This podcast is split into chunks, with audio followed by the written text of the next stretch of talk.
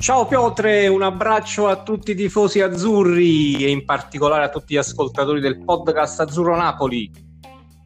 Buongiorno amici, buongiorno Matador, ben ritrovato e permettimi di fare un saluto a tutti i nostri ascoltatori che ci seguono anche dall'estero, eh, come ad esempio coloro che ci seguono dall'Argentina, dalla Spagna, dagli Stati Uniti, dalla Germania e abbiamo scoperto anche dall'Olanda, quindi un salutone a tutti voi e anche oggi cercheremo un po' di tenervi aggiornati e di stare in compagnia parlando del nostro amato Napoli. Wow, bellissimo. Beh, del resto, insomma, i tifosi azzurri in giro per il mondo ce ne sono tantissimi, quindi siamo felicissimi ecco, che ascoltano anche Azzurro Napoli. Il nostro nuovo podcast sul calcio Napoli. E le novità sul calcio Napoli riguardano poi principalmente l'avvicinamento alla partita col Parma di domenica alle 12.30. Eh, Matador, come, come, vedi insomma, la situazione eh, del Napoli verso insomma, questa partita? Allora, secondo diciamo, le prime indiscrezioni, che poi bisognerà vedere anche nei, nei prossimi giorni, ehm, 4-3-3, dovrebbe essere confermato il 4-3-3 e c'è questo dubbio grande su, sulla punta centrale perché ecco si era parlato di Osimen poi si diceva Petagna in vantaggio adesso il più eh, insomma dà per favorito Mertens per il ruolo di punta centrale. Quindi mm. bisogna, vedere, bisogna vedere. Io personalmente farei cioè giocherei con Mertens e uno tra Petagna e Osimene lo, lo rischierei anche perché insomma il Napoli credo che se lo possa permettere e, ehm, però insomma poi Gattuso sa sicuramente più di tutti noi qual è il modulo e gli uomini giusti da schierare quindi eh, vediamo. Aspettiamoci comunque delle novità. Secondo me non è già tutto così deciso sulla formazione. D'altro canto, poi appunto le, in attacco il posto, insomma, quello che, che la persona che rischia di più di rimanere fuori nel caso sarebbe Politano, in effetti. Sì, sì, come esterno destro, diciamo inserendo Mertens eh, un pochettino più spostato lì largo e appunto Osimen oppure Petagna come punta centrale. Sì, credo che dall'altro lato Insigne non, non sia assolutamente a rischio. Uh, a centrocampo bisogna capire, vabbè, i tre sicuramente credo ci sarà spazio per Demme e sì, che... sì, bisogna vedere chi lo affiancherà. Credo, insomma, vista anche la forma, Zelischi e Fabian siano i due uh, favoriti. Però anche lì bisogna un attimino aspettare, vedere un pochettino anche nei prossimi giorni come vanno gli allenamenti. Sappiamo l'inizio di una stagione che parte in maniera del tutto anomala, quindi insomma aspettiamoci possibili novità di formazione. In difesa i ruoli abbastanza definiti sono quelli relativi ai due esterni, ovvero da un lato a destra Di Lorenzo e a sinistra Man- Mario Rui mentre in mezzo sembrerebbe che i favoriti siano Manolas e Rahmani. Ah. E, però, insomma, chissà che poi, eh, visto comunque la, lo stallo della situazione di mercato, eh, non si opti addirittura per inserire eh, Koulibaly. Beh, io credo che se insomma non ci siano novità di mercato, Koulibaly deve giocare, insomma, necessariamente, a meno che, ecco, non è distratto da queste voci, ma mm, non credo, comunque lo reputiamo, sempre abbiamo reputato un professionista esemplare, amante del Napoli, quindi eh, credo che, insomma, mm, possa, possa figurare tranquillamente tra i titolari.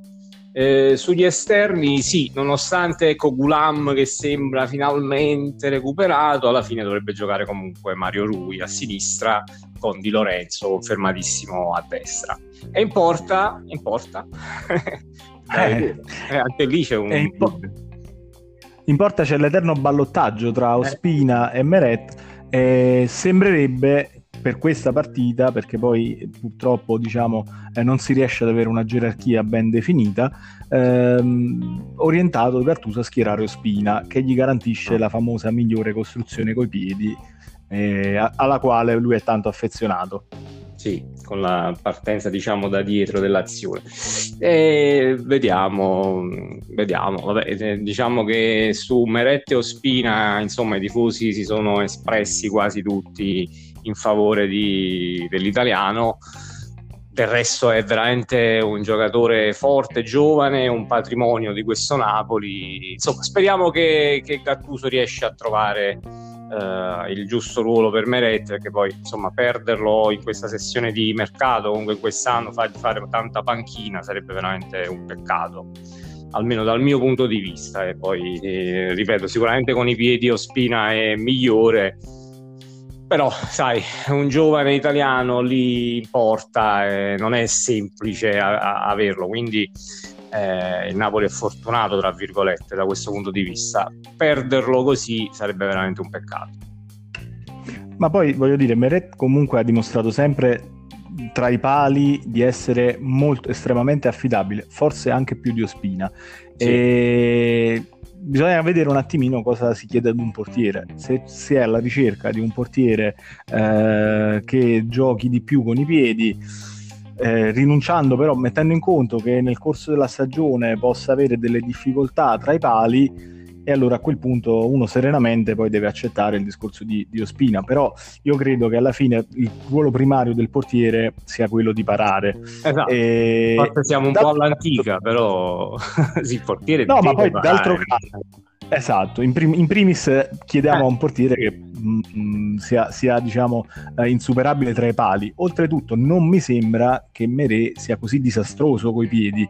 Eh, voglio dire, ne abbiamo visti purtroppo ne- negli anni scuri a Napoli eh, di portieri disastrosi anche coi piedi e fortunatamente Merè non sarà ecco eh, Ghita o Cilaverti però eh, è un portiere che comunque eh, se, la cava, se, la cava, abbastanza bene, voglio dire, coi piedi, senza ma... eccellere, ma eccelle tra i pali, che è la cosa che eh, esatto. i tifosi insomma, eh, chiedono al numero uno azzurro. Sì, e poi essendo comunque così giovane ha bisogno di fiducia, deve sentire la fiducia del, della società, dell'allenatore, della piazza, quindi per esprimersi poi al meglio, perché se lo metti una partita sì, due partite no, e sai, in quella partita a finire anche per una questione di pressioni particolari, poi ti fa quell'errore, eh, lì te lo vai anche a bruciare un pochettino il, il ragazzo, quindi non lo so, vediamo, eh, aspettiamo da... Di la scelta di... D'altro canto, guardando in parallelo, ad esempio in casa Milan, il Milan con Donnarumma ha fatto un discorso molto netto, ovvero eh, lui il portiere titolare, gli perdoniamo eventuali errori di gioventù e però puntiamo su di lui. E alla fine sembra che comunque eh, abbiano avuto ragione a fare così. Eh, ma decisamente hanno avuto ragione, tra l'altro partendo, cioè Donnarumma aveva 17 anni quando l'hanno schierato titolare, eh, quando mi sembra Mihailovic eh, decise di, sì, di, di sì. schierarlo titolare fisso, da lì non si è mosso più, cioè ha sempre giocato lui. Eh, vabbè, la qualità di Donnarumma è enorme, eh, però hanno avuto ragione, hanno avuto coraggio in quel momento a farlo esordire e poi a tenerlo titolare fisso in una squadra comunque importante come il Milan. Quindi non vedo perché il Napoli non possa fare questo discorso con un giocatore che, tra l'altro, comunque negli anni passati ha già dimostrato di essere un ottimo portiere. Assolutamente sì, assolutamente sì. E invece il Parma Matador come se la passa? Eh, Ma, eh, io, ti po- sì, io ti posso dire che eh, diciamo, la situazione eh, ci, ci, sono due fronti, soprattutto per quanto riguarda il Parma. Uno è quello del campo, dove ci sono un po' di infortunati, e uno è quello societario. Sì. Partiamo, dal, partiamo dal campo? Sì, dal campo ho letto che, vabbè, a parte un po' forse gli uomini contati in determinate zone, eh, comunque c'è questa, ecco, eh, difficoltà eh, dovuta al cambio di allenatore e il poco tempo che ha avuto a disposizione per, insomma, per provare i propri schemi, entrare un po' anche nella testa dei giocatori. Eh, del resto, insomma, l'abbiamo detto più volte, questa è una stagione davvero particolare, si è chiusa in maniera particolare e si apre in maniera particolare, quindi tutte quelle squadre che hanno cambiato, tra virgolette, tanto anche come gestione tecnica, potrebbero andare in certo senso in difficoltà nelle prime giornate. D'altro, par- d'altro, canto, tra il calcio di D'Aversa e quello di Liverani c'è una bella differenza una perché bella D'Aversa gioca un calcio un po' più pr- pragmatico e attendista, eh, Liverani punta un calcio un po' più eh, manovrato, sì. con più possesso palo, un po' più, più offensivo, giocato, sì, esatto. più giocato. Quindi eh, passare da una da, da diverse stagioni fatte con D'Aversa eh, al calcio di Liverani con pochissimo tempo a disposizione potrebbe non essere semplice, tant'è che poi il DS Carli eh, il direttore sportivo del Parma, eh, si è detto poi molto preoccupato per le prime 3-4 settimane che attendono il Parma, eh, che mm. ricordiamo dovrà affrontare poi eh, in sequenza Napoli, Bologna, e Udinese. Probabilmente il Napoli eh, l'avversario più ostico ma con Bologna, Hellas e Udinese si gioca una buona fetta diciamo, eh, di campionato il Parma. Sì, è vero, vabbè, diciamo comunque all'inizio, quindi poi i punti, cioè le possibilità per recuperare punti ce ne sono tantissime.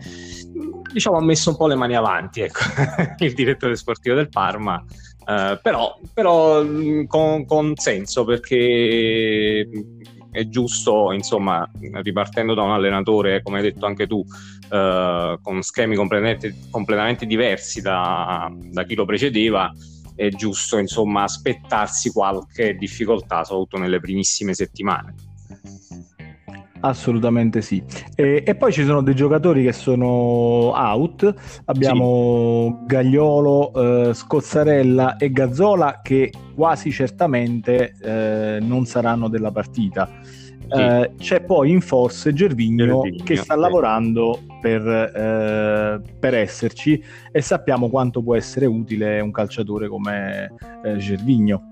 Sì, tra l'altro Gervigno comunque è al centro anche di alcune trattative di mercato, quindi eh, come, come, abbiamo fatto il discorso per Koulibaly potrebbe valere anche per lui, insomma una minima distrazione da questo punto di vista.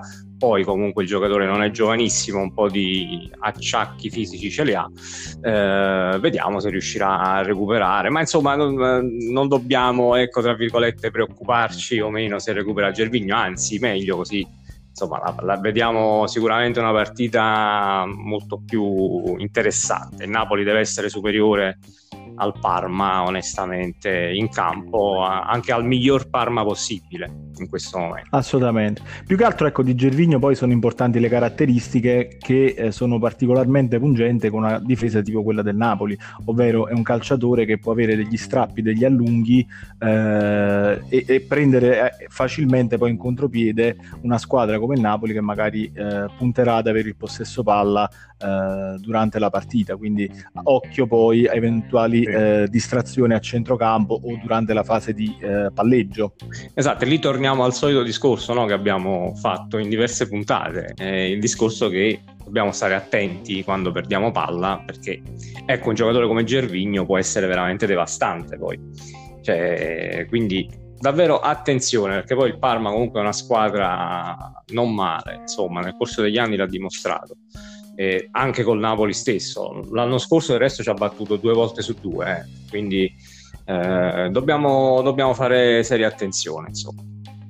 Il Parma che comunque dovrebbe schierarsi con Sepe tra i pali, eh, poi eh, Darmian, anche lui oggetto di eh, mercato, eh, Jacoponi, Bruno Alves e appunto da verificare poi il terzino sinistro che verrà schierato. Al centrocampo dovrebbe esserci eh, Grassi, eh, Hernani e Kuzka ehm, sulla linea mediana, poi in attacco Caramo, Cornelius e Inglese.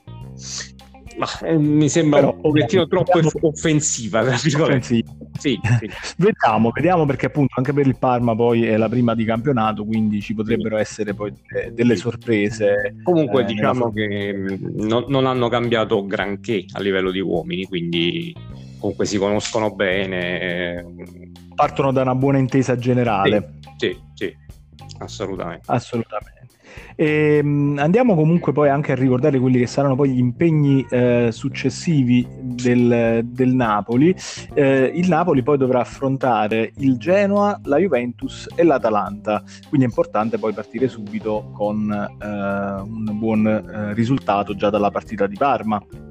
È chiaro, Parma e Genova sono le due partite tra virgolette più abbordabili, devi cos- iniziare a costruirti uh, una classifica buona, quindi fare sei punti lì e poi ecco, con la Juventus ma anche con l'Atalanta te la giochi tra virgolette ad armi pari, eh, però l'importante è ecco, partire bene con Parma e Genova e poi insomma, prepararsi nel migliore dei modi a questa doppia sfida con Juventus e Atalanta, comunque molto difficile.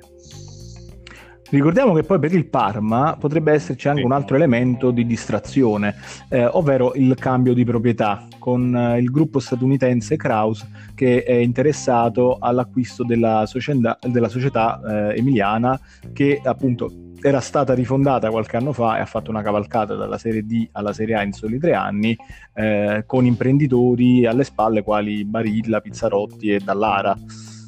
Sì, ma abbiamo visto insomma che mh, quando si parla di cambio di proprietà durante la stagione è sempre un, un rischio per la squadra e per tutto l'ambiente che c'è intorno. Uh, quindi sì, potrebbe effettivamente, come dici giustamente tu, essere un altro elemento di disturbo uh, per i Ducali. Assolutamente sì. Vedremo poi come andrà a finire domenica questa eh, prima partita di campionato del Napoli, sì. che intanto sul mercato eh, resta fermo alle cessioni mancate, almeno per ora, di Milik e Koulibaly. Per Milik si era sì, detto di 48 ore di, di, di, di attesa sì, sì, per Milik ormai ci dovremmo essere, insomma, anche perché l'abbiamo detto, insomma, il giocatore non può continuare a, ad aspettare la Juventus, perché poi parliamoci francamente, è quello che, che, che, tiene fermo un attimo il giocatore sulle sue posizioni. Eh, credo che alla fine accetterà la Roma, anche perché prenderà, se sono confermate diciamo, le cifre, uno stipendio comunque quasi il doppio di quello che prende a Napoli. Eh, insomma, poi per il bene di tutti è giusto che questa operazione venga chiusa quanto prima. Milik ormai credo non si stia neanche più allenando con i compagni a Castelvolturno, eh, quindi eh, penso sia veramente ieri prossimo ormai. appunto la, l'allenamento, quindi sì, sì, sì. La gente tra l'altro è atteso a, a Trigoria nelle prossime ore, non so se già eh, sicuramente è già andato uh, qualche giorno fa, ma dovrebbe andare nuovamente, credo se non mi sbaglio, proprio tra oggi e domani per definire, penso in maniera insomma, quasi ufficiale, il passaggio di Milik alla Roma. E allora noi seguiremo attentamente per voi eh, i canali social del Napoli e eh, voi seguite anche i nostri eh, in modo che cercheremo poi di darvi eventuali annunci quantomeno quanto prima in tempo reale. Sì, sì, sì. Bene, invece Koulibaly sembra appunto in questo momento un attimino eh, al palo la, la, la, sua cessione, sembra un attimino ferma, eh, sem- sembra più probabile che eh, resti a Napoli perché sembra che il City abbia decisamente abbassato quella che era l'offerta attesa invece da De Laurentiis. Ma sì, del resto beh, dicono tutto il contrario di tutto in realtà, perché ecco, si era partiti che il City aveva offerto 70-75, allora sai, c'erano quei 4-5 milioni in ballo di differenza, ma addirittura ieri leggevo l'offerta massima del City è di 50 milioni, cioè, mi sembra veramente assurdo e tra l'altro leggendo che il City va su Jimenez del, dell'Atletico per una cifra intorno agli 89 milioni, veramente mi sembra uh, assurdo. Sì, sì, ma, ma sicuramente. Non, non, credo che sia questa la realtà dei fatti, credo che il City sia vicino a quella cifra che chiede De Laurentiis, però sono convinto che eh, ci siano problemi tra le due società, insomma, dopo l'affare Giorginio di un paio d'anni fa, quindi forse c'è questa difficoltà anche nel parlarsi eh, tra le due proprietà. Eh, questo rende la trattativa ancora più complicata. Eh, leggevo però di un forte interessamento del Paris Saint Germain nuovamente. Non lo so, ogni tanto quando c'è questo periodo, questa cosa di stallo buttano in mezzo il Paris Saint Germain. Non so per quale motivo. Il Paris Saint Germain per creare un po' di un diversivo, forse non lo so. Eh. Ma eh, eh, ripeto, mi sembra, mi sembra, difficile, sinceramente, che poi eh, la cosa possa decollare in breve tempo dopo essere appunto stata comunque pressoché eh, insignificante la corte del, del Paris Saint Germain per, per, per Koulibaly. Quindi che venga fuori così all'improvviso francamente sembra un po' strano però po mh, sì. staremo a vedere eh, anche su questo fronte. Assolutamente resteremo sempre aggiornati vediamo un attimino come, come va. Se resta a Napoli l'importante abbiamo detto ripetuto straripetuto deve restare con la testa giusta eh, impegnarsi al 100% con la maglia azzurra in questa stagione, che comunque è importantissima per il Napoli, soprattutto perché deve cercare di rientrare in Champions League. Quindi deve rappresentare la Balia. sì, Koulibaly deve, deve essere al meglio insomma, se, gioca, se continuerà a giocare con il Napoli. Assolutamente d'accordo eh, anche io. Matador, allora andiamo a chiudere questa puntata con eh, un saluto generale a tutti i nostri ascoltatori che appunto continuiamo a invitare a eh, seguirci su tutti i nostri canali social ed attivare le varie campanelle per eh, i pulsanti seguici, eh, follow e quant'altro per rimanere sempre in costante contatto con noi eh, e ci diamo appuntamento poi a domani. Esatto, sì, appuntamento a domani, vediamo se ci, sono, se ci saranno nuove indicazioni anche da parte di Gattuso con l'allenamento pomeridiano eh, per quanto riguarda la possibile formazione anti-VAR, ormai ci siamo, domani, eh, domani è venerdì, quindi insomma siamo veramente vicini a questo esordio uh, in Serie A. Ricordiamo alle 12.30 diretta su Dazon.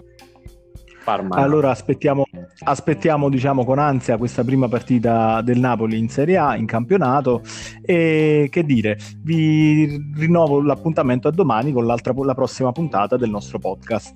Un saluto a tutti, ciao Piotre e sempre Forza Napoli. Ciao Matador, un saluto a tutti, Forza Napoli.